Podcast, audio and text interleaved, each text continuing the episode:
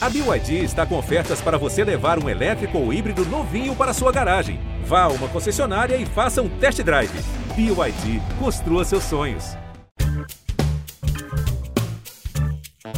Olá, eu sou Edmilson Ávila e este é o novo episódio do podcast que desenrola o Rio para você.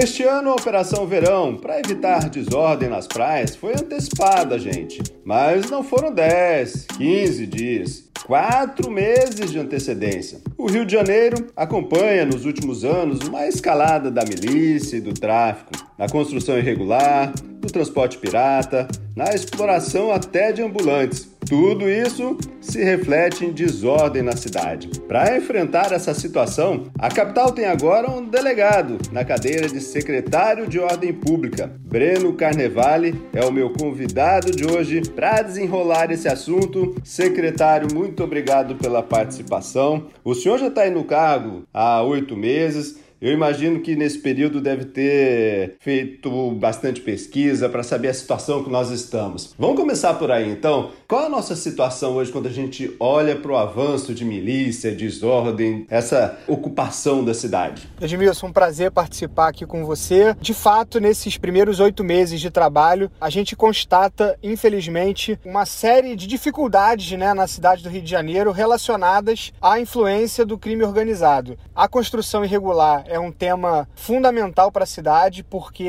ela avançou muito é, nos últimos anos e hoje a gente tem um trabalho, um desafio de desfazer essas ilegalidades que acabaram ganhando forma na nossa cidade, em regra, em áreas que sofrem influência do crime organizado, especialmente milícia e tráfico de drogas. Então, a Secretaria de Ordem Pública ela faz um trabalho de mapeamento e fiscalização dessas construções irregulares, sejam construções em via pública que servem de comércio irregular, sejam construções é, até mesmo em áreas mais conflagradas, né, em áreas, em bolsões que servem de base territorial para essas organizações criminosas. Então a gente vem fazendo ações de demolição dessas construções, junto com a Secretaria de Conservação, junto com a Guarda Municipal, e o desafio é estancar esse desordenamento da cidade, justamente para que a gente consiga minimizar os danos para a ordem pública e, ao mesmo tempo, também contribuir para a segurança pública na medida em que a gente consegue asfixiar os lucros, né, os ganhos financeiros das milícias, enfim, do tráfico que acabam se locupletando dessa exploração imobiliária. Eu imagino que isso não seja fácil, né? Tem uma parcela da população que realmente precisa de moradia,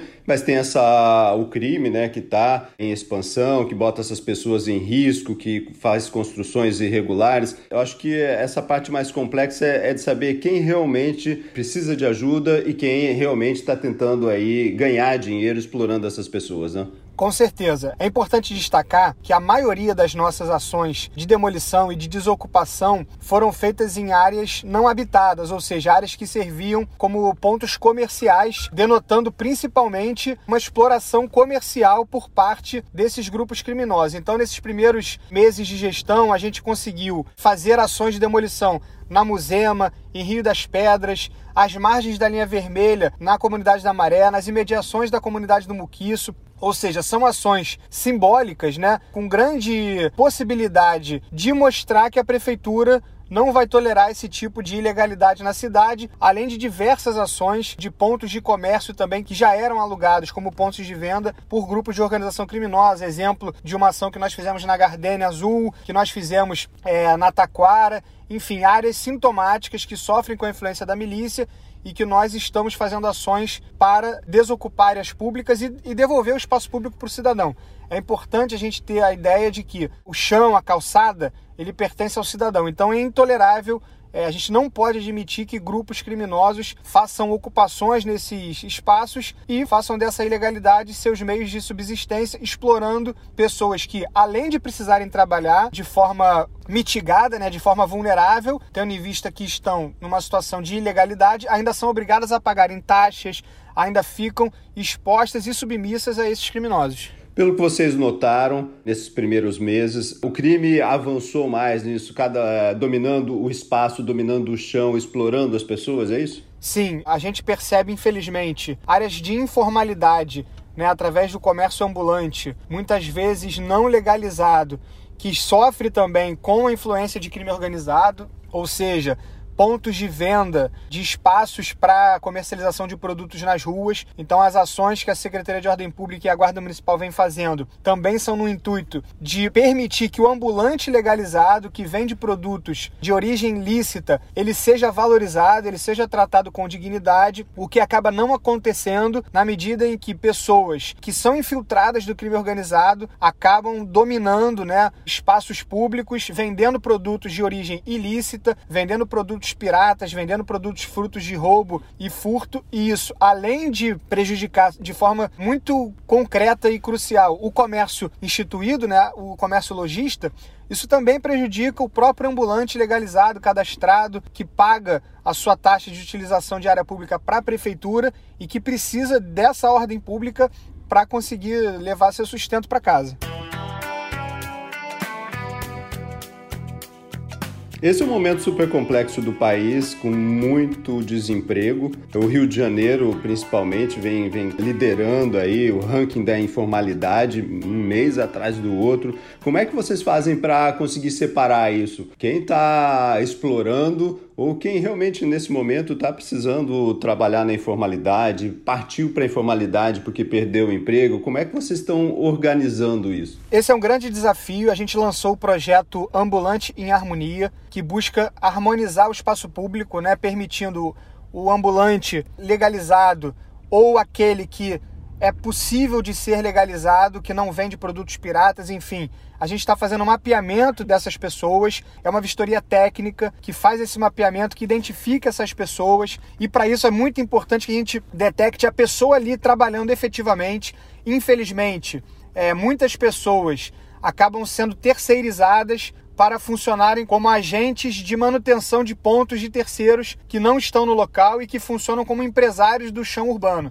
Isso é inadmissível. São vistorias em dias variados, em horários alternados, justamente para a gente identificar as pessoas que efetivamente trabalham ali e a partir daí a gente faz o chamamento dessas pessoas para eventual concessão de licença dentro dos critérios legais. Vocês vão fazer isso na cidade toda, em todos os bairros? Vocês vão indo de bairro em bairro? A ideia é fazer isso? Sim, a gente começou por bom sucesso, já estamos avançando para Taquara, estamos fazendo na Cacuia e já começamos o mapeamento em Santa Cruz. A gente também tem feito ações de ocupação da Praça Sans Pena, na Tijuca, ações rotineiras também na Orla de Copacabana, nas ruas internas de Copacabana e nas imediações da estação de metrô do Jardim Oceânico na Barra. Tem um outro setor também onde a pirataria cresceu demais, que foi no de transporte, principalmente na zona oeste da cidade. Como é que vocês vão enfrentar a milícia dominando tanto o transporte? Estou partindo do pressuposto que nós estou falando com o setor da prefeitura, não é o setor de segurança pública, né? De, de fato, né? Assim, com polícia armada, vocês têm apoio para fazer isso, para enfrentar a milícia que está dominando tanto a Zona Oeste? É, é verdade que a gente tem um desafio adicional na parte de transporte alternativo, né? Nós temos uma coordenadoria responsável por essa fiscalização na alçada da Secretaria de Ordem Pública. É um problema de segurança pública, como você bem falou. Nós temos, né, a interlocução com a Polícia Militar, com a Polícia Civil, mas fato é que a gente tem feito fiscalizações diárias, né? Nós temos um número expressivo de multas, de apreensões de veículos piratas, é, de fiscalizações principalmente na Zona Oeste, na área de Campo Grande, Santa Cruz, Paciência. E, no entanto, essas fiscalizações elas acabam sendo importantes para tirar da zona de conforto quem está na ilegalidade, mas não suficientes para estancar essa sangria que já é uma sangria de décadas. A fiscalização da prefeitura, ela é acompanhada por olheiros da milícia. Então a gente precisa desse apoio da parte da segurança pública para que o trabalho da prefeitura de fiscalização seja pleno, seja mais eficiente, seja mais robusto.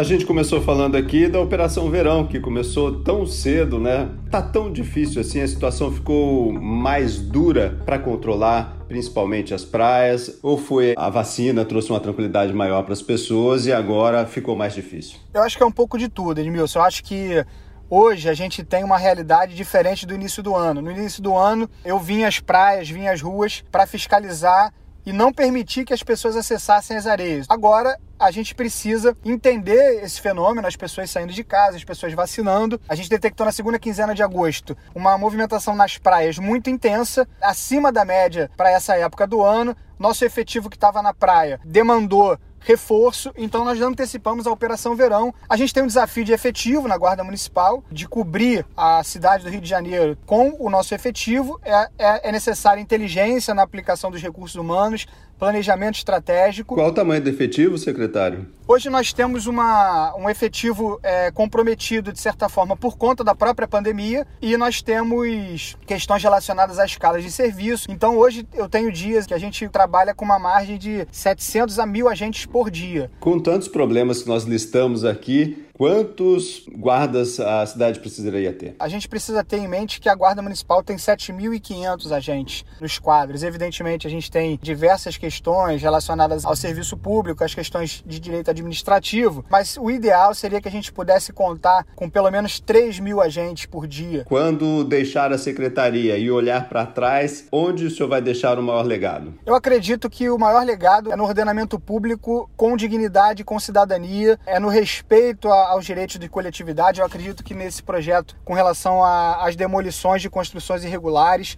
né, são golpes duros que a gente vem dando é, nessas organizações criminosas. Eu acho que o, o legado com relação à pandemia, um momento histórico que a gente, numa cidade como o Rio de Janeiro, precisou fechar praia, precisou fechar festa, fechar evento, um desafio. E eu acho que com a segurança pública municipal.